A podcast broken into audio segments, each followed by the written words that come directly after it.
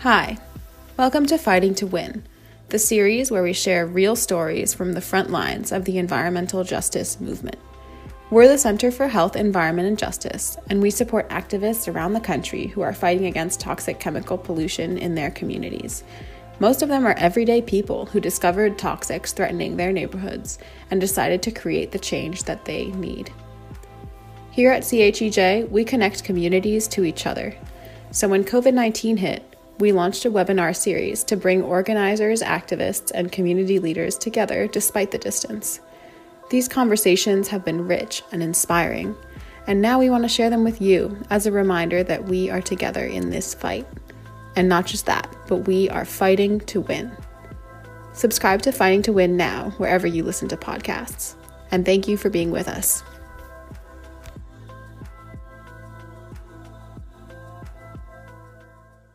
Involved in in the fight against the um, uh, oil and uh, gas industry for for a very long time. Um, and Mr. Kelly, I just want to say welcome and thank you so much for making the time to to be with us here.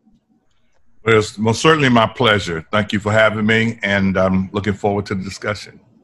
Yep. So, um, tell us uh, uh, tell us about yourself and your work currently. Um, where in Texas are you, and um, what have you been up to? Well, um, start off. My name is Hilton Kelley. That's H I L T O N K E L L E Y, and I am the founder and director of the Community In-Power and Development Association Incorporated, located in Port Arthur, Texas, down here on the Gulf Coast. We are about 100 miles, uh, I would say, east southeast of Houston, Texas.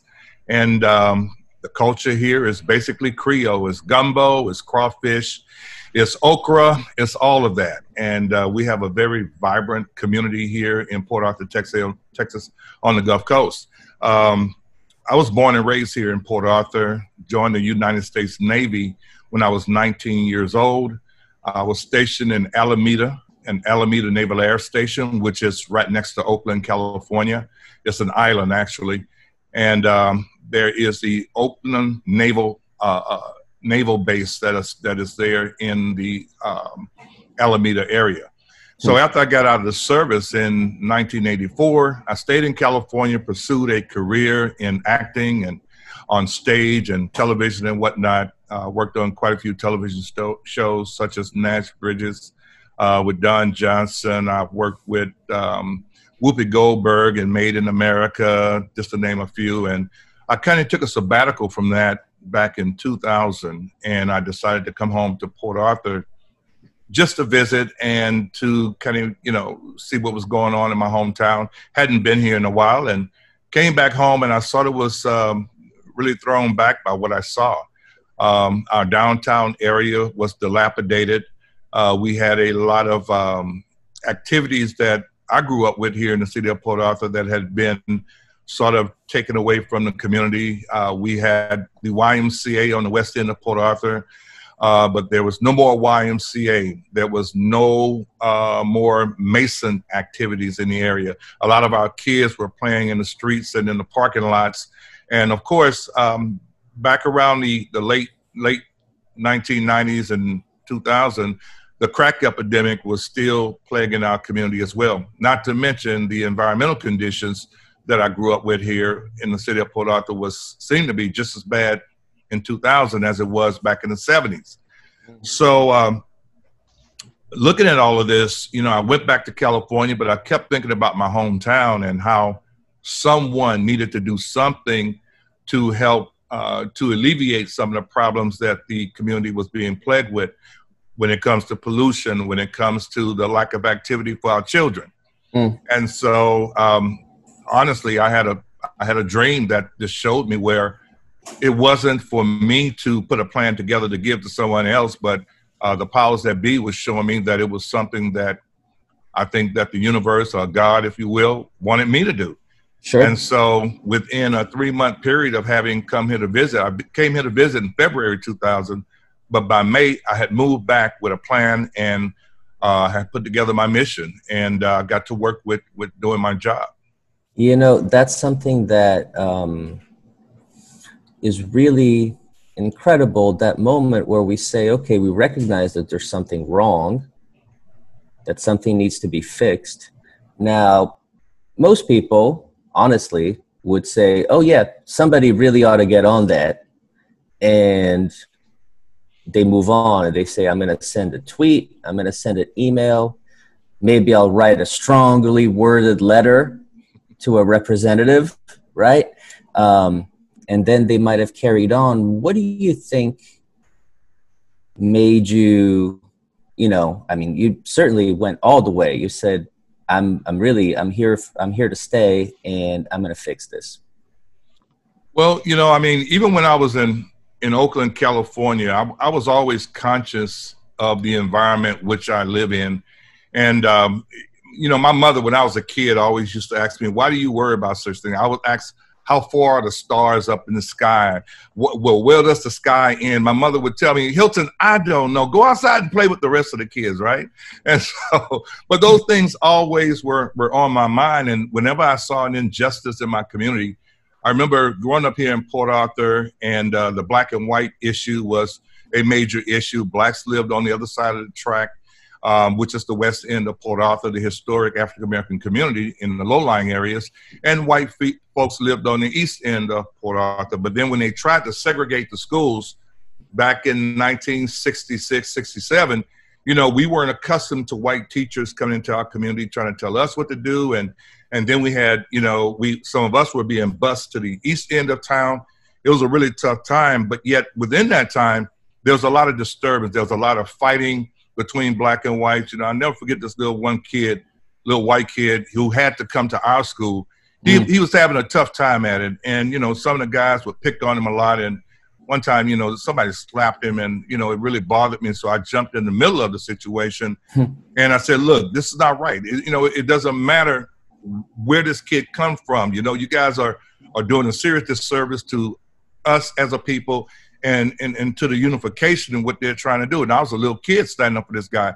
And I took a chance with getting my behind beat as well. But yet, I've always been that guy who wanted to help the underdog or to support, you know, something that is good or that I saw as being good. And I always wanted to do something just to make a difference to help make the world a better place. As a matter of fact, I'm an Eagle Scout. You know, I was a, I've been an Eagle Scout. I became an Eagle Scout when I was 16 years old and I even took it to another level because I've always wanted to help make the world a better place, and um, that's just my nature. But yet, the question that's been asked sometimes: Do you believe that leaders are born or created? I think it's just a combination of both, really, because if you you first have to have concern and compassion for others around you in order to want to stand up and make a difference in the world. I mean, I could have been a very, selfish guy myself. I was working at my dream job. I'm a member of the Screen Actors Guild. Um, matter of fact, when I came home to Port Arthur, I was working on Nash Bridges among stars like Don Johnson. And but at the same time, you know, I came home and I saw a need, so I took a sabbatical from that that world to come home to make a difference in the community that had done so much for me. So really, it, it, it's just in my heart to make a difference, and I'm just glad that the powers that be showed me that there was a need for much of what I had learned in my travels around the world, being in service, having gone overseas uh, two terms. I've done two Westpacs, Philippines, Japan, Thailand. I've seen mm. real poverty. I've seen real struggle. And uh, coming back home to see my hometown falling victim to economic depression, uh, the lack of services to our, our hometown community. And I just wanted to make a difference to turn that around because I know that life can be a lot better providing people work together and have compassion for one another and try to eliminate the systemic racism that plagues our country. Yeah, I mean, let's uh, so let's talk about that for a minute um, because I can't imagine uh, the sort of you know quote unquote culture shock moving back to Texas from California, right? So you see all this uh, blight, you see all these issues, right, happening in your hometown. Um, I'm wondering, like, between you fighting on just, you know, justice on the environmental end, but also fighting and dealing with race issues, just being a black man in America. Like, how do those two uh, mesh in for you? Well, really, I mean, it's something that that I've grown up with all my life. Um, I mean, I was born in 1960. As a matter of fact, my birthday is on the 18th of this month, which is which is a week ago from today, actually. Um, being born here in Port Arthur and being very, very focused on how things operate in our city and within the school system. I mean, the first time I got slapped in my face was by a white woman. It was by my fifth grade uh, teacher at Booker T Elementary School. Uh, she had got in my face and was saying something to me, and I didn't like it, so I spoke back, spoke up for myself, and she slapped me. And so I got up out of that classroom and I went home and I got my mother. My mother came to the classroom and she tried to argue my case, but of course, you know, the powers that be within the school board, which was basically an all white school board, um, they didn't see an issue with it and they uh, commanded me to go back to class. And my mother really took it to the highest level she could take it. But yet I learned something from that incident. I learned that, you know, that there are certain powers in the community that you have to learn to deal with and there are certain ways you have to learn to navigate in the community you know as you grow and i've learned to um, identify a danger when it's present and i've learned how to deal with it but yet when it comes to dancing around uh, economic issues and racism issues in the city of port arthur uh, you have to you have to use your wits you have to really be focused and un- understand what what road you should go down when you're walking in certain communities, so to speak.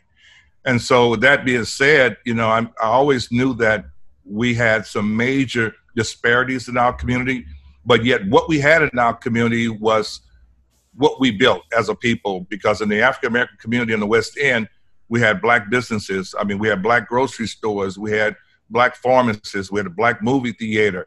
Everything on that end, we we made it. We built it with our hands but then when desegregation happened and uh, the more affluent people in our community decided that they wanted to move across the track, well, it sort of left our community barren of our school teachers, of the policemen that lived there. People wanted to come to where the, the, the grass was green on the other side. And what mm. they found that it wasn't as green on the other side. But by that time, our community had been depleted of all its businesses. And so it sort of led to um, the dilapidated situation with, which I saw when I came back home in 2000. Not to mention when fair housing came about in the 70s, uh, where African Americans and people of color could live wherever they want. Mm. Well, we had a serious white flight out of Port Arthur, Texas, which means a lot of our banking institutions with, went with it. As a matter of fact, we don't have a bank in Port Arthur still to this day. We had one for uh, about maybe 20 years after white flight took place, like in 73. But after that, you know, all the bank institutions sort of took off, and it's really difficult for people to get loans to fix up their properties, even though they may qualify. Mm-hmm. But yet, you know, so it just goes to show that um, there is some major issues when it comes to discrimination, and even when it comes to environmental uh, issues here in the city of Port Arthur. On the west end of Port Arthur, we have about 30% of all the oil refineries uh, within Jefferson County located in that area, and that's the yeah, predominantly low, yeah. low income area.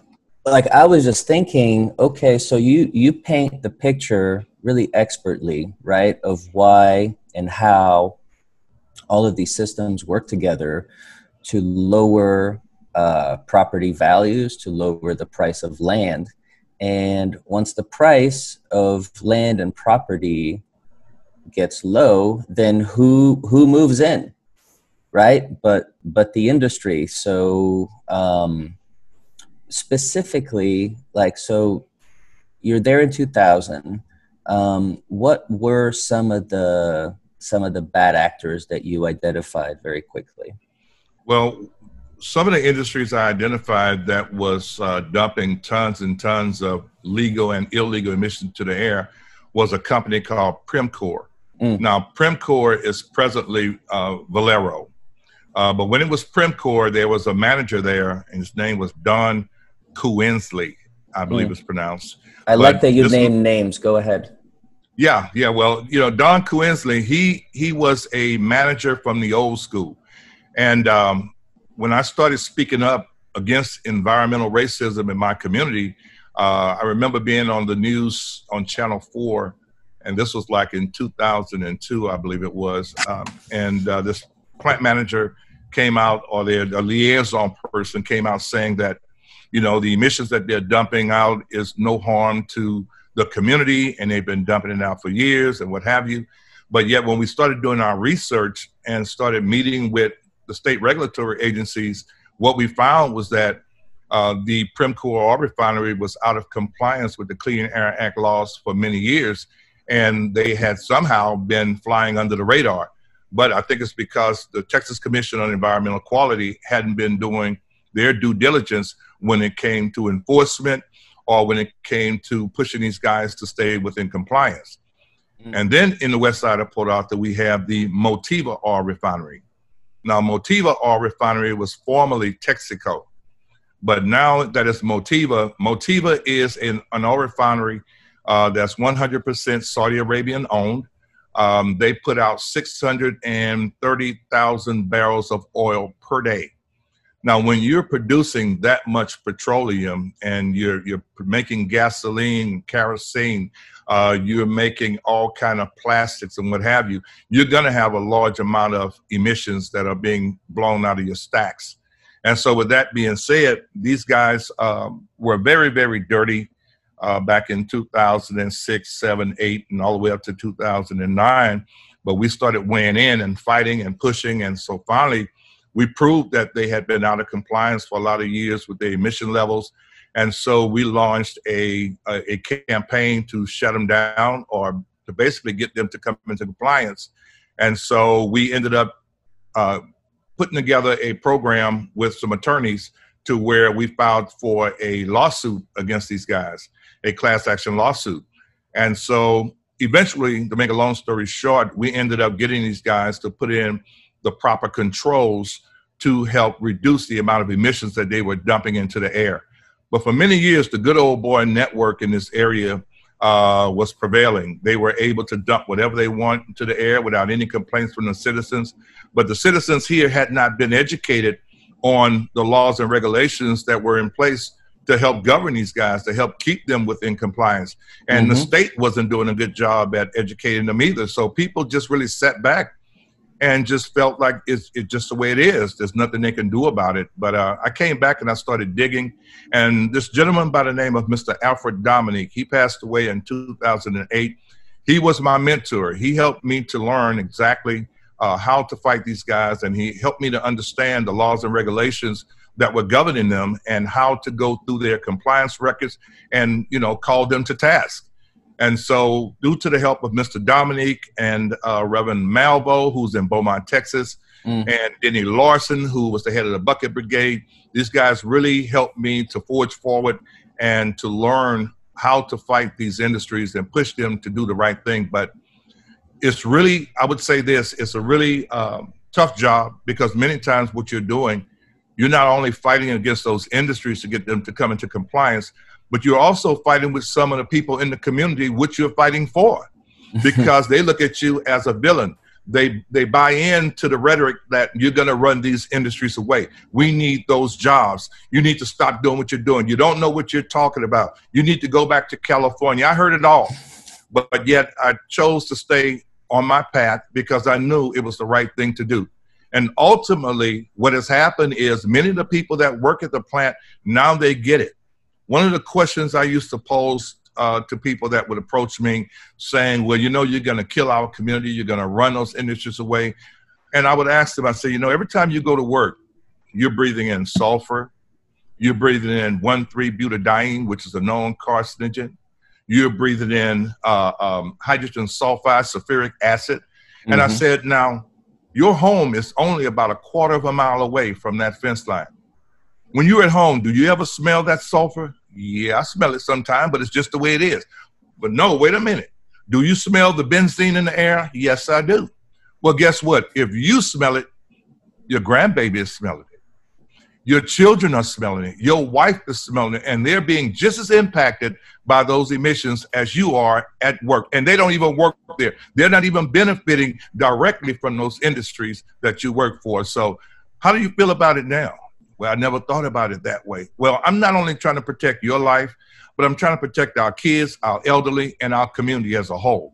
So then people started to get a better understanding of why it was important to reduce the emissions because initially they were thinking, well, it's just a price I got to pay to put food on the table. No, and even if you work there, you should not have to sacrifice your life to go and make a living for your family. You should be able to go and work in an environment where it's safe and healthy for you to do your job, make a paycheck, and go home and take care of your family. Your your your your president of your company or your plant manager has no right to put you in harm or in danger simply for them to make trillions of dollars every year. You That's should right. be able to and, go home. Oh, you see, you, I'm getting fired up just hearing you talk because you're talking to a, a decade plus union organizer.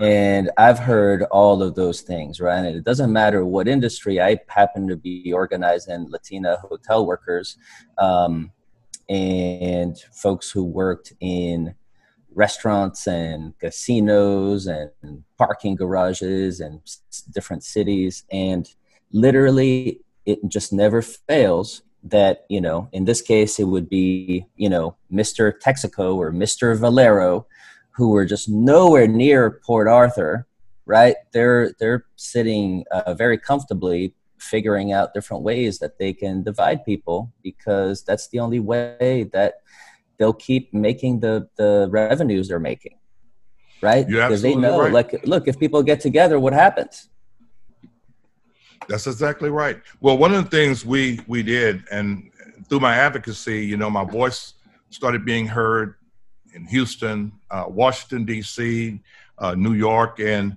uh, as the media started to come in to get my story, I had the opportunity to sort of fly over uh, one of the Mm. plants here. It's called Oxbow Calcining. So Oxbow Calcining, this industry, this what they do is take all of the petroleum waste material that's left over after they make the gasoline and the kerosene and jet fuels and whatnot. They take that that gook, the, the coke that's left over, and they further process it to make asphalt material and other materials from it.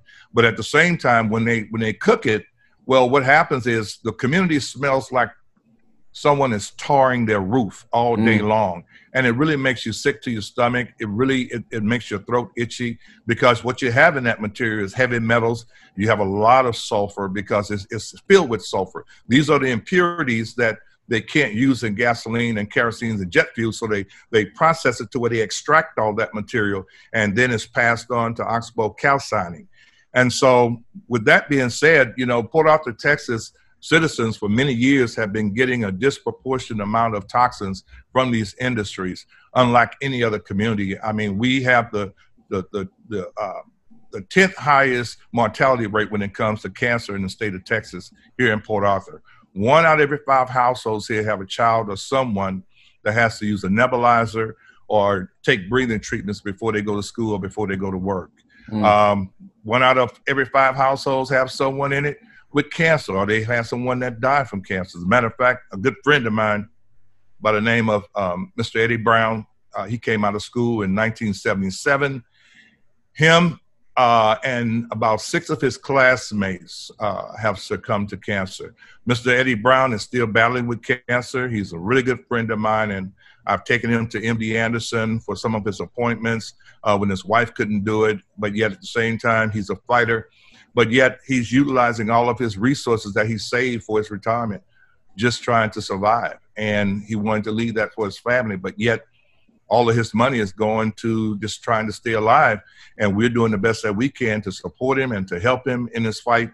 And we believe that he's going to make it. But yet at the same time, there are many families here in the city of Port Arthur that hasn't been so fortunate. They didn't have the resources to go to the hospital. So I just mentioned a name, Paula Daw. Paula Daw, she came out of school with Mr. Eddie. Uh, she was alive today. She'll be 60, going on 61 years old. She died like 12 years ago. But prior to her death, she lost her 16 year old daughter to cancer. Uh, she lost her mother to cancer. So, you know, you just, after a while, you just sort of stop counting and you just start fighting. And I have been fighting now for 21 years to continue to make these plants uh, a little bit more safer to work at and to be around. But at the same time, now we have the Trump administration that is fighting to undo all of the regulations that have been put in place to help protect human health and the environment. Mm. Everything that that the executive order 12898 that Clinton put in place uh, a few years back, he's trying to undo that executive order. He's also trying to undo all the good that Barack Obama has done. So mm. now he just wants to allow these industries to dump at will. And if you look at who's over the Environmental Protection Agency, um, this guy here was a, a, uh, a, lobbyist for the oil and gas company and for, for the coal companies. So it's like the Fox Gardner hen, hen house is Mr. Wheeler. I mean, it's like who does that? And the Environmental Justice Department within the EPA has been eradicated. They can't even do their jobs. Budgets has been slashed. So really, this guy is really doing a serious disservice, not only to cities like Port Arthur, um, Richmond, California, South Philly, um, uh, uh, Buffalo, New York, but wherever you have heavy industry, this guy is helping to put a nail in the coffin of thousands of Americans who love our country, who have served our country, and continue to serve our country. So why don't he do something to help these these communities to survive and to be less impacted by these industries instead of opening the door for these industries to dump further uh, further more more and more sulfur dioxide into the air and benzene, which are known carcinogen uh, materials. It doesn't add up. No, uh, it doesn't. And um, you know, look, the so much has been said about the administration that I mean, there, there's nothing to add except to say that um, he is renting here in Washington D.C. He doesn't own, and um, I have a feeling that when people get fed up, uh, that people really rise up, organize, and make some change, and and that's what I'm I'm feeling about November. Um, I am I am uh, really optimistic because of the people that I see uh, doing work on the ground between the young people who are just incredible and doing amazing mm-hmm. things, getting together, um, to the very, very old people and everybody in between from coast to coast. I think we're tired of breathing what we've been breathing. Um, well, one thing I, I think people should understand is that whether you're a Democrat, a Republican, an independent. Everyone need clean air, clean water, and clean land to live on, clean mm. water to drink, and clean food to eat that came out of an uncontaminated uh, soil base. We all need clean air and water, and simply because you do not live right on the fence line of a refinery or a chemical plant or a chemical incineration facility like Veolia that's also on the west side, it mm-hmm. doesn't mean you won't be impacted. I want to show you this photo here. Look at this smoke trail. Mm. Look at that smoke trail. That smoke trail stretched for about 30 miles from the west side community. Oh my God. So it went well into Louisiana. It went over the mid county area, which is a more affluent community, predominantly white mm-hmm. here in the city of Port Arthur. And as this soot lights over the community and travels, is slowly descending the fine particles, the, the 2.5 microns. They're raining down on people and smaller. And so people as far away as 10, 15 miles from Port Arthur have pockets of cancer uh, victims, pockets of communities where there is a large number of people with cancer. Look at this. This is up to about 30 miles. I took this photo. Mm. And then look at this one. This is right above the West Side community. This was some kind of emission release where a lot of gases were released and it fell right on top of the community. You could smell the heavy sulfur. My God. So these are the things that we're dealing with. And what upsets me is when I look into the community and I see little babies still playing in the park when they hear the loud explosions because they they become complacent. Now, this is a sulfur release. You see the, the yellowish mm-hmm. cloud that, that's oozing from that from that. Oh industry? yeah, we can see that. That is sulfur. That's pure sulfur. And when it hit that housing project, people were running out of their homes because they thought they had they had a gas leak in their home. They were trying to get out of that plume, but didn't know where to go. So finally, the EM, EMTs started coming through the community. We had about four ambulances that pulled up trying to get people to safety. People were just, their eyes were watery. This is what we deal with. And if you get a good snapshot at a distance as you're going into Port Arthur, this is mm-hmm. what you mm-hmm. see. All those emissions going up toward the clouds. Yeah. So with Trump rolling back the clean air laws and regulations and sort of telling the Environmental Protection Agency and all the state regulatory agencies to stand down and slow down on enforcement, it's a death sentence. It's a death sentence to our children. Mm-hmm. It's a death sentence to our elderly. And it's a death sentence to us as a, as a human race. It should not be allowed.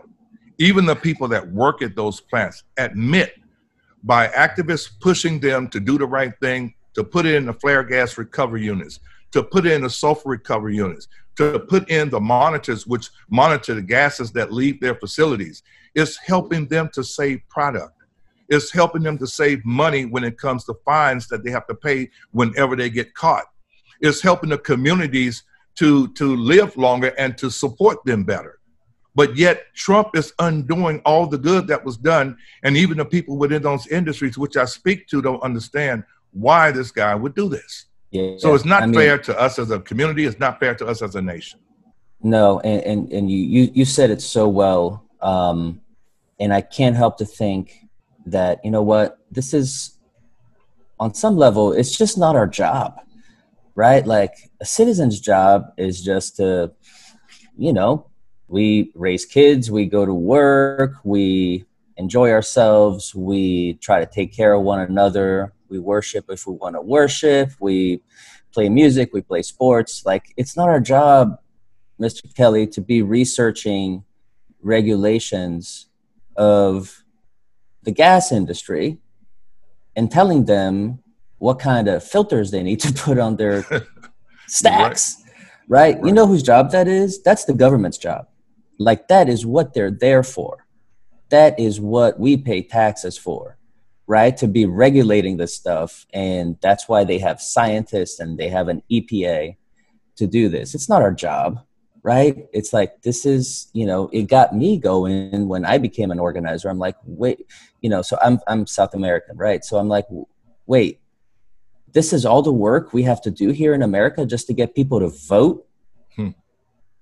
right? Well, Just once every four years or once every two years. Is this how hard it is? Would they yeah. need to register and we got to do this and we got to do that? This is outrageous. You know, and I, I like to kind of piggyback on what you said. We shouldn't have to fight that hard, but you know, the way this system is set up, it seems like whether or not we breathe clean air, drink clean water is contingent upon which uh, uh, democratic or, or, or economic or, or Republican body is in office at that particular time. Because it seems like when Democrats are in office, meaning uh, Barack Obama, Clinton, we, we have a more friendlier EPA. But when the Republicans are in office, such as the Bush administration, when they were in there, they did the same thing. They tried to relax laws and regulations. Now we have the Trump administration. And look at what he's doing. I mean, I was there at the NEPA uh, hearing the uh, National Environmental Policy Act hearing back in February. I was there and I testified before that body. And I said the same thing then and I say it now. Our right to clean, breathe clean air and drink clean water is a God given right. It should mm. not be contingent upon whether or not there's a Democrat or Republican in office. I believe that the Environmental Protection Agency should be a nonpartisan agency and it's all hands off by all parties. Allow those people to do their job. They have a budget. They have they're being paid to do it. They're being paid to protect us. They're being paid to protect the land, the air, and the water. Let them do their job. Don't pressure these guys because of politics. It's mm. because mm. of politics that thousands of children are dying because of cancer. It is because of politics that thousands of Americans have succumbed to cancer. And every year we have more and more people dying from cancer. The numbers are growing. Back in 1970, this is when the Environmental Protection Agency was put into action. 1970s. Prior to 1970, it was a no holds bar. You could you, you didn't have any catalytic converters on your cars. Uh, industries weren't regulated on how much sulfur they could dump into the air. They weren't regulated on where they could dump or how they can dump. Hell, we have some illegal dump sites right here in the city of Port Arthur mm. where they were dumping tons and tons of petroleum waste material right behind Carver Elementary School, of course, on the west side. I went to Carver Elementary kindergarten, 1965. And I never knew that was going on. I was a kid. My mother didn't know anything about it. And me and my brothers used to make jokes about the smell of the air, the rotten egg smell. And my right. mother and everyone else in our community would always say, Oh, be quiet. That's money you smell. But now as a man, I knew it was death that I was smelling. And so fast forward from 1960s or from the 30s, 40s, 50s, 60s to 1970, we're just getting an EPA, really? And it was because of the number of people that have lost their lives, and science started catching up with why they were losing their life. They started catching up with the smog in the air.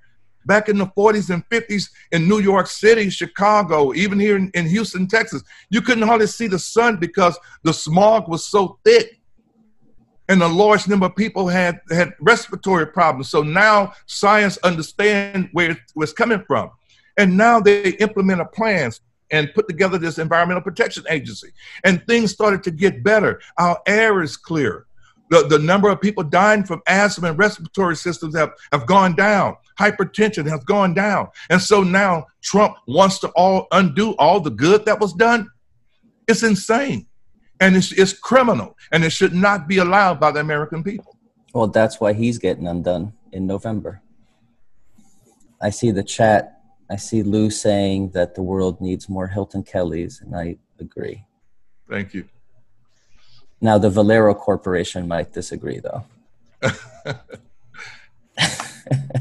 well, I tell you, those guys have really stepped up their game uh, with the new management that they have. Uh, they still have a lot of work to do. I understand some of their facilities are have emissions that are in Houston that are sort of high, and uh, the uh, the uh, Tejas organization, Juan Parras, mm-hmm. uh, they are doing everything they can to help get them to reduce their emissions. And so we have to continue to push forward. I mean, we cannot sit back and allow our communities to suffer. And if you want to organize, if you want to get things done in your community, you, don't be afraid don't be afraid because of what people may say. I mean, you're damned if you do, you're damned if you don't. Let's just mm. face it. If you sit back and do nothing, you, you, you, you, you're going to suffer. But if you stand up and say something, you're still going to suffer because people are going to speak up for you in some cases, and some people are going to speak up against you. But you just have to know that you're doing the right thing, and numbers don't lie. When you have laws and regulations that govern certain industries or certain laws that are in place and people are breaking those laws when it comes to your emission levels you're allowed to dump so many tons of sulfur dioxide but yet you're superseding that by at least 100% you're breaking the law and those laws are in place for a reason it's to protect human health and the environment which we all need so therefore if you need to organize organize do not worry about what people say do not worry about being the only one in a meeting many times you have to do it because it's the right thing to do. That's right. Um, I'm getting a question here in the chat. Uh, Mr. Kelly, my name is Kawan Berry. I want to know how can I be part of the fight for my health, my family's health, and my community. So uh, Kawan did not mention where he is, uh, where he is in right now. Um, well, I would just like to tell Mr. Berry that uh, if you would like to get involved with environmental justice issues or civil rights issues, whatever the case may be, uh, just identify an issue in your community where you live. Identify an injustice in your community where, where you live or where you work. And then what you have to do is find out what are some of the laws that that that that speak up against those injustices. And then you do something about it. You start by writing letters. You start by talking to other people of like minds. And then you get involved with educating yourself more so on a particular issue or an injustice when it comes to the environment. You start there. And then slowly you bring that truth to the forefront and then you bring it to the powers that be that can make a difference and if you they don't understand what you're talking about, then you learn to work with the media. Bring your information before the media. You go to channel 6, 4, 12, or wherever you're at and talk to the media and let them know this injustice that's taking place. And then you hold a press conference. Tell the world about it. Someone will listen. Yeah, that's right. Um, so I did a, a very bad job of managing our time here because I want to talk to you about a whole bunch of other things. uh, so we might need to to ask you to come back. Um, in the couple minutes we have left, uh, we didn't touch on the COVID uh, pandemic, mm. right? And there there has been some new information. um, and actually my colleague Shayna has written some about this, uh, that air pollution actually um, helps the transmission of the virus. Um, but uh, tell us just, you know, quickly, I guess, and I hate to do this to you, but it's okay. Um, what, how, how has the pandemic affected the community in Port Arthur? Well, initially, um, I heard about COVID 19 or the coronavirus as it was dubbed in February. Uh, back in February, uh, about I think it was February the 6th, I started hearing information about it. As a matter of fact, I was there uh, speaking at the NEPA hearing and meeting with Nancy Pelosi, uh, the House Speaker, and um, we were discussing pollution and what have you. But we really didn't get a chance to touch on the coronavirus because it wasn't as prevalent as it is now. But uh, what we're seeing here in the, in the city of Port Arthur, people finally started to catch on. I would say around March or the beginning of April, they started taking it serious. But by that time, we had already see started seeing a large number of people going to the hospital. Now here in Jefferson County, I think we have somewhere in the ballpark of 1,600 people that has been impacted by the coronavirus. Uh, but here in the city of Port Arthur, we have 54 residents that have died from the coronavirus. And we also have within this county 1,600 people that have had the virus, but that have been healed from the virus. So we are being impacted here on the Gulf Coast like everywhere else. Um, the city of Houston is being impacted. And number one, as we all know uh, from our health uh, professionals, they have told us that people with pre existing conditions are more susceptible to the coronavirus than others. Well, here in Port Arthur, Texas, respiratory issues run rampant throughout our community. So if we don't get a handle on this quick, we're going to continue to see the numbers grow when it comes to uh, people that have succumbed to the coronavirus. So it's real. And as a matter of fact, I'm sitting here in my office now. I have boxes of sanitizer and masks that have been contributed to our organization to pass out. As a matter of fact, the Sierra Club has played a major part in uh, getting us some of the uh, goods we need to help disseminate in our community. And also, uh, we're working hard to change policies. Uh, as a matter of fact, we work with environment, uh, Earthjustice. We work with uh, the Higher Ground Network when it comes to flooding and hurricanes, which also bring bacteria and germs to the communities. So we're working with a large number of individuals that are in, in policy, that are in the medical field, and we're doing everything we can to help protect this community and other communities like Port Arthur. That's amazing, amazing. Um, another question from the chat is, uh, how did you find the attorneys who the attorneys who ultimately uh, worked with you? Well, one of the things that um, that I try to do is identify exactly how can I build a team, and in doing that, um, I started talking with local attorneys, and then I learned that there are attorneys that handle what you call toxic tort cases. Toxic tort cases are cases that are dealing with pollution or people that have been disproportionately impacted by heavy industry when it comes to gases, emissions, or even waste that have gone into the water. And uh, these t- attorneys will take on these toxic tort cases and they'll do it pro bono in the event that you know they settle the case and the citizens win a huge lawsuit and people are paid monet- monetarily speaking um, then that's how they get paid. You don't have to worry about putting money up front. But then there are attorneys of course they want to you know they'll work with groups but you have to pay them up front. But mm-hmm. always try and find an attorney uh, that will work for you pro bono and that will take on what you call toxic tort cases. Okay. Um, so we are sadly out of time. Um, but before we before we go, I'd like to ask you to uh, share with us: Is there something you're reading or listening to that's inspiring you right now?